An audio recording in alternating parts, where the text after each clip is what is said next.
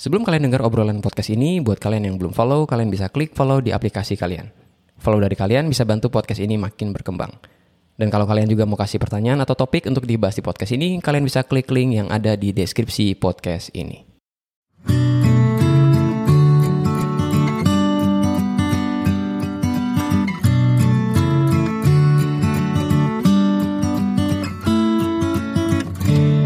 Selamat datang di podcast Pak Kris ya. Dan di episode kali ini gue mau bahas tentang S2 atau kerja atau keduanya ya. Jadi kenapa sih gue bahas ini di episode podcast kali ini? Karena baru aja di hari ini ada salah satu teman gue yang baru lulus dari S1 dan gue kasih selamat. Lalu gue tanya sama dia selanjutnya gimana.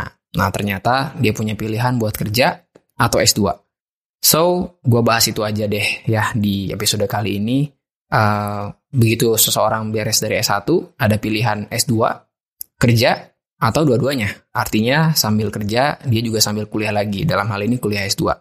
Nah, di sini gue mau kasih pandangan gue tentang tiga pilihan itu ya. Jadi di sini gue nggak mihak mana pun, tapi gue mau kasih pandangan gue kalau misalkan lu S2 dulu, lu kerja, atau keduanya. Oke? Okay? Yang pertama, gimana kalau S2 dulu ya? Nah, gue termasuk ada di opsi ini ya. Jadi, uh, gue dulu dari S1 langsung ke S2 ya. Jadi, gue bisa kasih pengalaman langsung first hand experience nih dari gue sendiri yang mengalaminya ya. Nah, uh, pertimbangan gue sebetulnya ketika itu, kenapa sih gue mau S2? Karena gue udah jelas mau jadi dosen. Jadi, ya gimana jadi gimana nggak jadi dosen ya kalau misalkan gue nggak S2 atau bahkan sampai S3 gitu. Jadi, karena gue tahu cita-cita gue apa, gue tahu panggilan hidup gue apa, maka gue nggak ragu buat ambil S2. Itu faktor yang pertama. Faktor yang kedua memang karena ada tawaran beasiswa. Jadi gue dapat beasiswa buat double degree di uh, Indonesia di ITB, kemudian di Jepang di Kanazawa University. Lalu ya udah gue ambil kan, lewatin semua seleksi, kemudian gue berangkat, lalu gue dapat S2 ya. Nah dari pengalaman itu gue melihat bahwa uh, untuk S2 rasanya lu mesti punya sebuah alasan yang tepat ya. Jadi alasan ini benar-benar yang memang lu bisa ambil konsekuensinya dan lu tahu kalau uh, begitu lu ngambil S2 ini memang sesuai dengan apa yang lu harapkan di masa depan. Ya karena menurut gue ada banyak juga yang kenapa sih S2 ya karena dia nggak dapat kerja. Kemudian sekedar ngisi waktu ya udah dia belajar lagi. Itu oke okay sih. Cuma menurut gue S2 ini berat guys. S2 ini seperti sebuah keilmuan dan sebuah sekolah ya, di mana kita ngabisin 2 tahun, 36 SKS, dan bahasannya itu jauh lebih dalam daripada S1. Dan kalau teman-teman tahu, S2 itu membahas ilmu yang jauh lebih spesifik ketimbang apa yang kita pelajari ketika S1. Misalnya nih, kalau lu teknik elektro, ya lu belajar secara umum tentang teknik elektro, kemudian ketika skripsi, lu ngambil salah satu topik atau salah satu cabang ilmu dari elektro. Nah, waktu lu masuk di S2, lu betul-betul mendalami salah satu dari topik yang lu pilih ketika skripsi. Misalnya teori kontrol, misalnya di instrumentasi atau ya pilihan lainnya ya. Tapi you get my point. S2 itu sulit walaupun seolah-olah seperti ah kok cuma 36 SKS, artinya per semester gue cuma 9 SKS, gampang lah. Sebenarnya nggak gampang ya. Kita mesti mikirnya jauh lebih lama, jauh lebih sulit, dan banyak banget buku referensi, dan kita diharapkan jauh lebih mandiri dibandingin S1. Ya, maka S2 ini walaupun hanya sekedar 2 tahun, 36 SKS, tapi sulit ya. Jadi mesti dipikirin matang-matang ya. Jadi sebenarnya di episode ini gue mau ngajak kalian semua yang lagi bingung betul-betul untuk memikirkan setiap opsi ini dengan matang ya. Just take your time, gak usah keburu-buru dengan waktu. Memang begitu S1, tiba-tiba ada tawaran buat S2, atau seolah-olah lu diburu-buru dengan sebuah uh, gerbang pendaftaran ya. Cuman just take your time ya, karena pilihan yang dibuat dengan buru-buru biasanya bikin kita menyesal gitu ya. Nah, alasan gue yang lain adalah gue nggak bisa move on dari kehidupan kampus ya. Gue nggak kebayang kalau gue hidup di profesional. Gue nggak kebayang gue datang ke sebuah kantor pakai kemeja, kemudian pakai celana katun atau celana yang nyantai sekalipun, pakai dasi, uh, dan kerjanya day to day job, manajerial, dan menurut gue itu merupakan hal yang membosankan ya. Kalau kalian pilih itu, uh, it's okay, tapi itu adalah preferensi gue. Gue orang yang nggak bisa move on dari kehidupan kampus, karena menurut gue kampus itu adalah sebuah tempat yang sakral ya, tempat yang damai. Bukan berarti tanpa tekanan, tapi damainya dalam artian bisa bikin orang pinter dan gue bisa nyantai di situ dan gue bebas ya. Dan gue ngelihat sebenarnya inspirasi dari dosen itu ya satu salah satunya dari orang tua gue bo, bo, uh, almarhum bokap gue adalah seorang dosen kemudian ya dosen-dosen gue di ITB dulu mereka begitu independen mereka begitu bebas untuk memilih mereka mau riset apa dan gak ada yang namanya tekanan dari dalam tanda kutip atasan ya kita punya atasan di kampus tapi dalam hal administrasi tapi secara kebebasan kita buat ngajar, kebebasan kita buat mengembangkan ilmu itu betul-betul sangat-sangat independen. Nah itu yang gue suka ya. Jadi sebenarnya gue nggak memilih bekerja karena gue sendiri tidak suka dengan kehidupan kantoran ya. Memang di kampus juga ada kantor, tapi suasananya beda ya. Pressure-nya ada, tapi menurut gue nggak seintens yang ada di kantoran dan gue nggak bisa hidup di kantoran. Itu aja sih. Jadi karena gue orangnya nggak bisa move on dari kehidupan kampus, maka nggak ragu gue ngambil S2, kemudian gue ngambil S3 lagi ya. Nah, kalau kalian juga orang seperti itu, kalian nggak bisa jauh-jauh dari kampus, kalian suka ngelihat orang belajar, diskusi di kantin sesuatu hal yang sangat bikin kalian penasaran lalu nimbrung ya. So, menurut gue S2 adalah opsi, opsi yang terbaik buat kalian gitu ya. Jadi, karena kehidupan kantoran tuh not my thing, maka gue memutuskan buat S2 ya. Nah, ini mungkin buat kalian yang punya nggak bisa move on dari uh, S dari kehidupan kampus ya Menurut gue ini adalah opsi yang cukup bisa dipertimbangkan gitu ya. Nah, lalu ada anggapan juga nih bahwa S2 itu adalah sekolah yang dilanjutkan untuk kita jadi akademisi. Menurut gue nggak terlalu tepat ya, karena betul gue masuk di S2 karena gue ingin jadi seorang akademisi. Tapi banyak temen gue yang ngambil S2, sebetulnya dia nggak pengen jadi dosen. Dia cuma suka dengan ilmunya, dan dia tahu bahwa kalau dia belajar ilmu ini dengan lebih spesifik, peluang dia untuk mendapatkan gaji lebih besar, fasilitas lebih besar, dihargai dengan lebih besar, akan jauh lebih besar sebetulnya peluangnya dibandingkan ketika dia lulus dari S1 dengan ilmu yang umum, kemudian dia masuk ke dunia kerja. Make sense kan? Bayangin aja sangkatan lu di S1 ini, let's say lulus 200 orang. Ya, kemudian hanya ada 10 orang yang lanjut di S2 ya. Berarti kan 10 orang ini berbeda dengan teman-temannya yang lain kan. Keilmuannya jauh lebih spesifik. Nah, beberapa teman gua itu berpikir seperti itu mereka masuk di S2 bukan pengen jadi dosen, tapi mereka memang pengen mengembangkan ilmunya dan mereka pikir dan tepat pikiran mereka ya ketika mereka masuk di sebuah uh, dunia pekerjaan mereka jauh lebih dihargai karena ilmunya sangat-sangat spesifik gitu ya. Nah, um, pertimbangan gue yang lain adalah yang mungkin kalian juga harus pertimbangkan adalah tentang uang dan dana gitu ya. Maksud gue gini, ketika teman-teman kalian itu beres dari S1 kemudian kerja, mereka udah bisa menghasilkan uang dibandingin lu yang S2. Gue juga mengalami seperti itu. Waktu reuni dengan temen SMA misalnya, ya, uh, begitu yang lain udah lulus, lalu udah kerja, udah ngerasain duit, bisa ngasih ke orang tua, gue nggak bisa gitu loh. Walaupun gue dapat beasiswa, tapi beasiswa itu ya hanya cukup buat keperluan gue sendiri. Ya bahkan gue kadang masih minta ke orang tua. Di usia gue segitu loh. Ya, jadi uang dan dana itu menjadi pertimbangan kalian juga kalau kalian mau ke S2 ya. So, menurut gue sih kalau kalian bisa mendapatkan sebuah beasiswa, maka itu adalah sebuah faktor yang harus dipertimbangkan. Ya. Nah, selain itu, um, menurut gue kalian juga akan merasakan left off sih ya. Left off itu ya ketika kalian ngumpul dengan teman-teman seangkatan atau dengan teman-teman SMA yang ketika mereka lulus S1 kemudian kerja. Kemudian mereka bisa memamerkan banyak hal yang bisa mereka beli dan lu tuh nggak bisa gitu ya. Nah, itu mungkin yang harus dipertimbangkan juga. Ada peer pressure di sosial ya. Kecuali lu punya angkatan satu angkatan yang semuanya masuk di S2 ya buat apa khawatir dengan tekanan sosial itu. Tapi percayalah, gue mengalami itu begitu gue ngumpul dengan anak apa teman-teman gue di SMA. Kemudian ya mereka udah bisa punya kendaraan sendiri, mereka udah bisa beli sesuatu, mereka udah bisa kasih ke orang tuanya dan gue belum bisa ya. Gue baru bisa menghasilkan uang itu ya ketika gue beres S3 gitu ya. Bayangin aja betapa jalannya seperti itu. Maka menurut gue sih kalau misalkan uh, kalian punya orang tua yang gak terlalu buru-buru kalian pengen untuk cari uang jadi mereka bilang ya terselalu kemudian mereka juga bersedia buat dimintain uang lagi gitu. Ya ada banyak orang tua yang begitu beres S1 pengen anaknya untuk cepat uh, kerja, cepat nikah atau cepat menghasilkan sesuatu ya uang dalam hal ini sehingga mereka pun bisa mendapatkan berkatnya gitu ya. Itu nggak salah. Harapan orang tua sama sekali nggak salah. Tapi harapan itu kalau misalkan tidak dikelola menjadi sebuah kekecewaan. Maka ini merupakan sebuah opsi uh, atau sebuah pilihan hidup yang mesti kalian omongin dengan orang tua ya. Termasuk di gue sendiri. Gue dapat beasiswa sampai S2, S2 sampai S3. Gue masih pakai uang orang tua untuk safety net ya kalau beasiswa telat kalau ada hal-hal yang memang urgent, ya gue mau gimana lagi? Gue belum bisa menghasilkan uh, uang ya. Bahkan kalaupun jadi seorang asisten dosen itu pun sebenarnya nggak cukup gitu ya. Maka uh, pastiin kalau kalian S2 kalian punya dana dan dan uh, dukungan orang tua menurut gue ya. Karena walaupun ada beasiswa lalu kalian bilang bahwa hore ke orang tua kalian dapat beasiswa gitu ya. Tapi lihat nominalnya. Kalau itu lebih dan bisa kasih ke orang tua, that's really really good ya. Kalau misalkan enggak, maka kalian harus ngomong dari awal bahwa ada kemungkinan someday kalian akan minta uang mereka. Ya, jadi uh, itu sebenarnya menurut gue sih apa sih yang uh, ketika pertimbangan apa ya yang ingin kita lakukan kalau kita masuk di S2 gitu ya. Nah kemudian gue juga ingin menangkis ada skeptis pada S2 ya. Banyak yang skeptisnya kayak gini, eh lu kok sekolah lagi sih? Masa sih ilmu di S1 nggak lu pakai buat menghasilkan uang? Cuman menurut gue uh, ilmu itu jauh lebih berharga dibandingkan hanya sekedar cari uang, ya nggak sih? Ilmu itu kan kita dapetin tujuannya adalah untuk memberikan value pada orang lain, ya kan?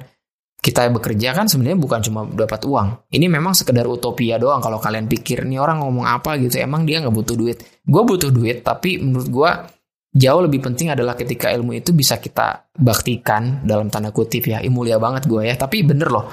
Kalau kita nggak selfish gitu ya, kita nggak mikirin diri sendiri, kita jauh lebih bisa memberkati banyak orang dengan ilmu yang kita punya.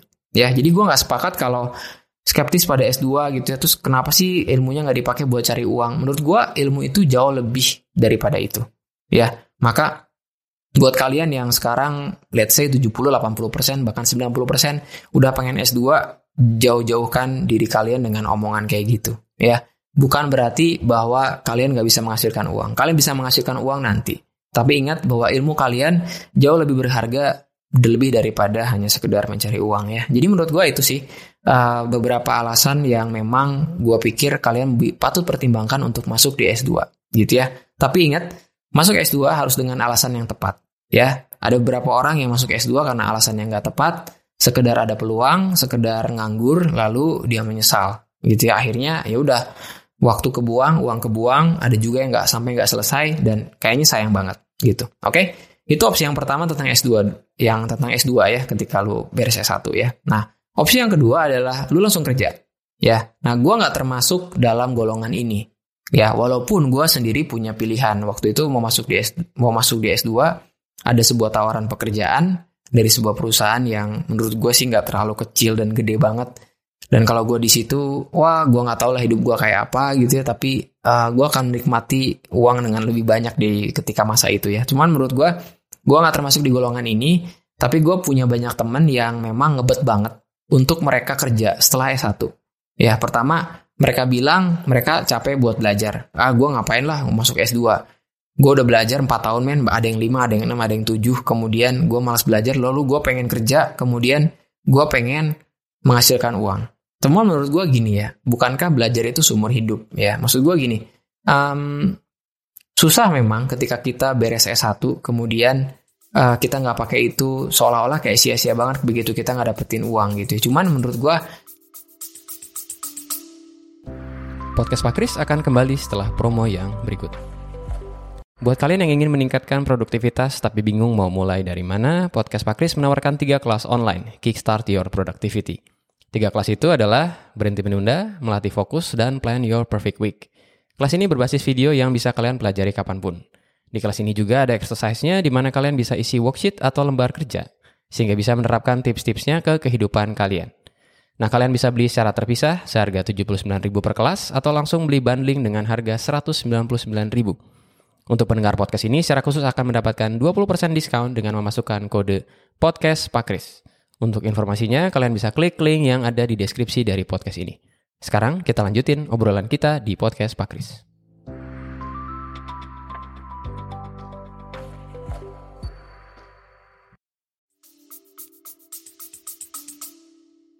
Orang kerja pun dia pun belajar, belajar manage orang, ya kan? Kemudian dia belajar untuk uh, memanage uang, misalkan.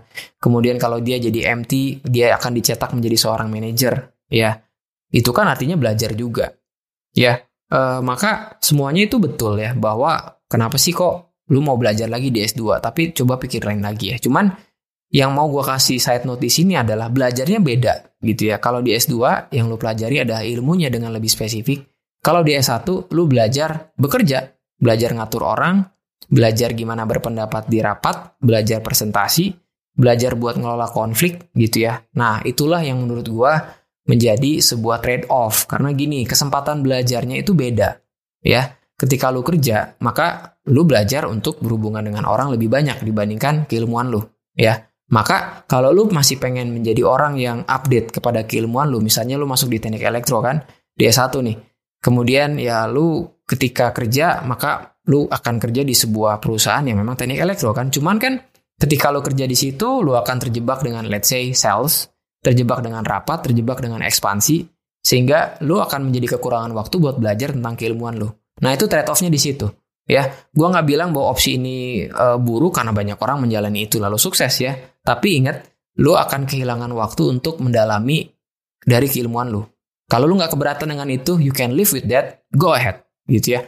Lu akan jauh menghasilkan uang lebih banyak dibandingkan uh, lebih cepat dan lebih banyak gitu ya dibandingkan mereka yang uh, S2 ya, karena lu memulai karir dengan uh, lebih cepat, gitu ya. Nah itu mungkin ya. Nah lalu yang sisi lain dari yang tadi gue bilang adalah tentang kesempatan belajar lu lebih kecil. Tapi bukan berarti ketika lu masuk di pekerjaan, kesempatan belajar lu tuh akan hilang.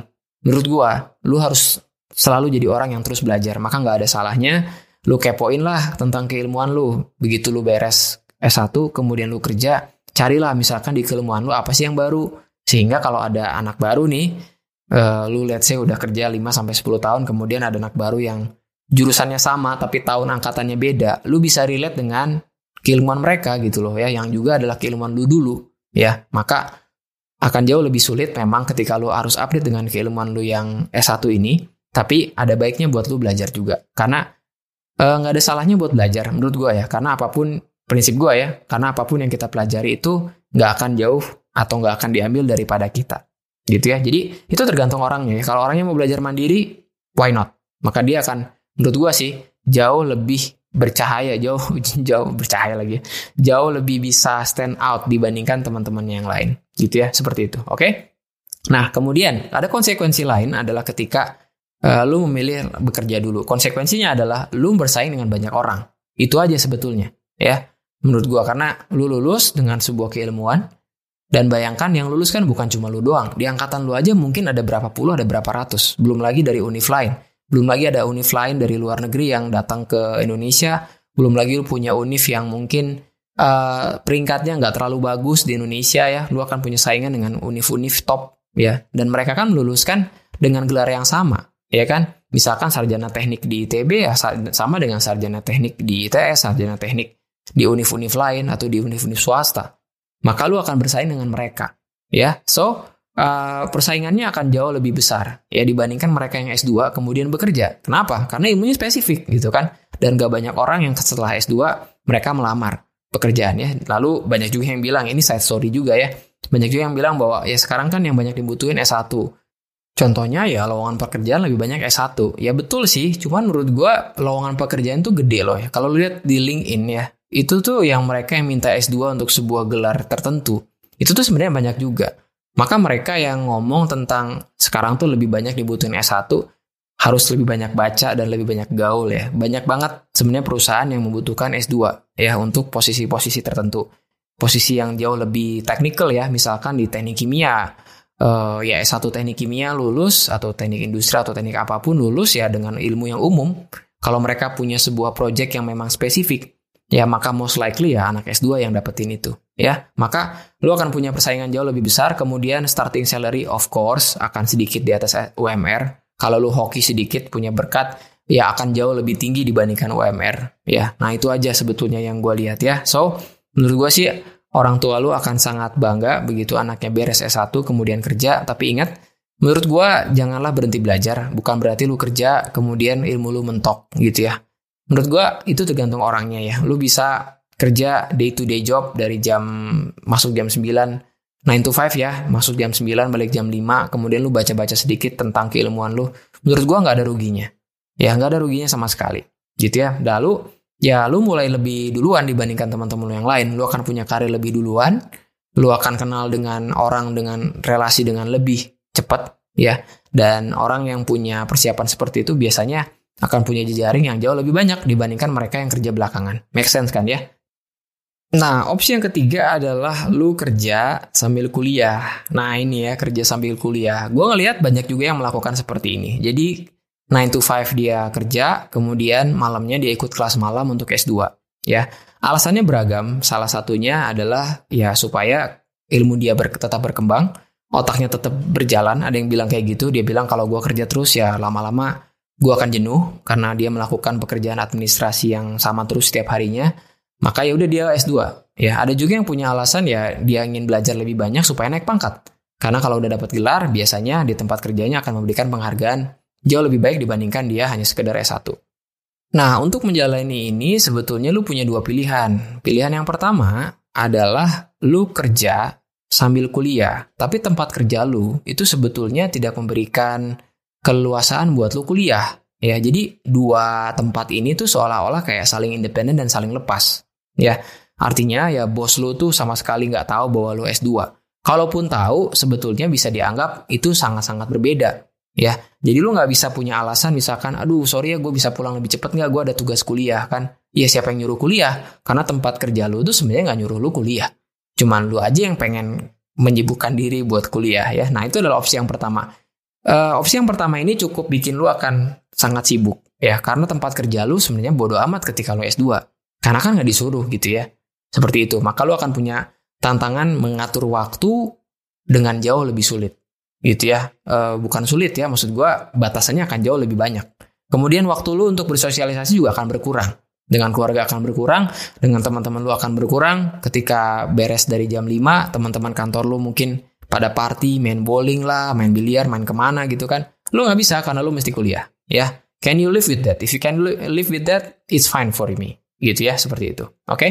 Nextnya adalah pilihan yang kedua adalah lu diutus oleh tempat kerja lu buat sekolah, namanya tugas belajar. Nah, kalau gue sih rekomendasiin ini, misalnya di tempat kerja lu ada sebuah beasiswa untuk nyekolahin S2. Menurut gue lu harus bersaing dengan banyak orang karena itu adalah sebuah kesempatan yang langka. Satu, lu tetap dapat duit, ya kan? You still have your day to day job, kemudian lu dapat gaji di situ. Lalu, syukur-syukur tempat kerja lu juga bayarin lu buat kuliah. Tentunya dengan sebuah perjanjian kerja. Let's say lu mengabdi 5 tahun, lu mengabdi 7 tahun atau 9 tahun, atau bahkan seumur hidup. Gue nggak tahu ya ada yang punya kebijakan kayak gitu. But anyway, menurut gue itu yang jauh lebih oke. Okay. Karena gini, kalau lu ada sebuah something, let's say kayak tadi kasusnya ya, ke kantor beres jam 5, kemudian ada tugas kelompok atau apa, lu mesti balik jam 4 buat sekolah, tempat kerja lu akan memaklumi karena mereka ngirim. Itu adalah sebuah konsekuensi, ya.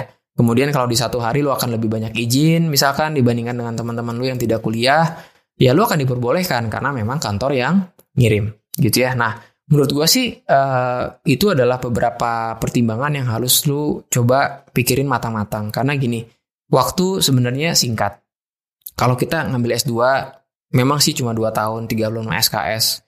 Uang juga misalkan nggak sebesar ketika S1. Tapi tetap loh, sumber daya itu seharusnya kita gunakan dengan maksimal. Dalam hal ini, memutuskan hal-hal yang benar-benar kita yakini ya. Makanya sih, menurut gue sih kalau begitu beres S1, benar-benar harus dikomunikasikan dengan orang tua.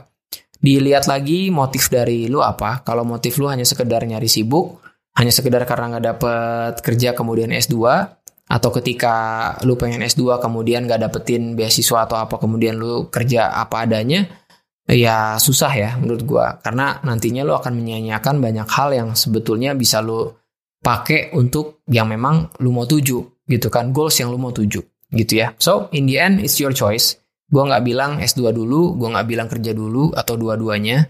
Tapi yang bisa gua kasih pandangan adalah gua mengalami yang S2 kemudian gue banyak punya teman yang dari S1 langsung kerja dan gue melihat kehidupan mereka amat sangat diberkati ya dia mereka bisa punya keluarga yang settle, kemudian ekonomi juga yang settle, ya karena mereka memang uh, tahu dengan pilihan mereka. Ya, yang sulit adalah ketika lo misalkan lo gabung lagi sama teman-teman seangkatan, gabung lagi sama teman-teman reuni di SMA, kemudian lo galau, ada yang S2, kemudian lo mikir bahwa aduh gue kerja bener nggak ya, gue pengen S2 deh, atau ketika lu S2, lu mulai ngelihat kanan dan kiri, lu pengen kerja juga karena lu mumet buat belajar. Kemudian lu sadar bahwa kenapa sih gue masuk S2 gitu ya. S1 aja udah sulit ya. My, my point is, apa pun pilihan lu, lu harus bisa hidup dengan konsekuensinya.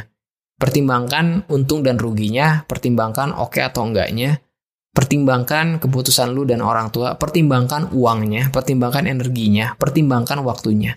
Ya, karena dengan begitu lu tahu harga yang harus lu bayar, ya, lu bisa menahan diri lu untuk iri terhadap orang lain. Ya, karena banyak yang bilang bahwa ya rumput tetangga akan selalu lebih hijau. Ya iyalah lebih hijau. Kenapa? Karena rumput lu sendiri nggak dirawat. You get it? Ya. Jadi kalau lu ngambil sebuah keputusan, mau S2 ke, mau kerja ke, mau dua-duanya ke, mulai pakai kacamata kuda. Kalau ngumpul sama teman-teman lu, janganlah ragu, ya, janganlah minder. Buat yang S2, jangan minder lu, duit lu ala kadarnya. Lu masih minta ke orang tua. It's fine kalau orang tua lu nggak masalah. Kalau lu sendiri nggak masalah dan lu bisa happy dengan kehidupan kampus gitu kan. Lalu buat yang kerja, jangan juga mikir bahwa ilmu lu mentok, ya ilmu lu mentok tuh hanya menurut lu doang. Lu harus mau belajar tentang keilmuan lu. Karena supaya ya lu berkembang gitu ya. Buat yang kerja sambil kuliah, ya jangan juga mengeluh lu gak punya banyak waktu. Karena itu adalah konsekuensinya. Ya mau gimana? 9 to 5 lu punya day to day job, dari jam 6 sampai malam, lu harus S2 gitu loh. Ya, itu adalah konsekuensinya ya. Gini guys, hidup itu penuh dengan trade off ya. Lu harus tahu apa yang lu pertukarkan. Ya, maka begitu lu tahu apa yang lu pertukarkan, So, lu akan bisa hidup dari pilihan lu.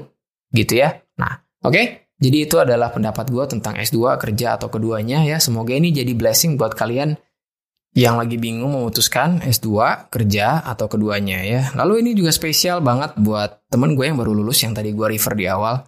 Namanya Pasca Bonar, dia baru lulus Sarjana Ilmu Komunikasi. Jadi selamat memilih buat lo Pasca, dan juga buat kalian yang mungkin senasib dengan Pasca. I hope this episode can help you. Oke? Okay? I see you later. Bye-bye. Kalau kalian dapat value atau manfaat dari podcast ini dan ingin say thank you, kalian bisa support podcast ini dengan mentraktir Pak Kris dengan klik link yang ada di deskripsi podcast ini. Traktiran kalian akan sangat berarti untuk podcast ini tetap running dan bantu orang-orang untuk stay productive. I'll see you guys later dan stay productive.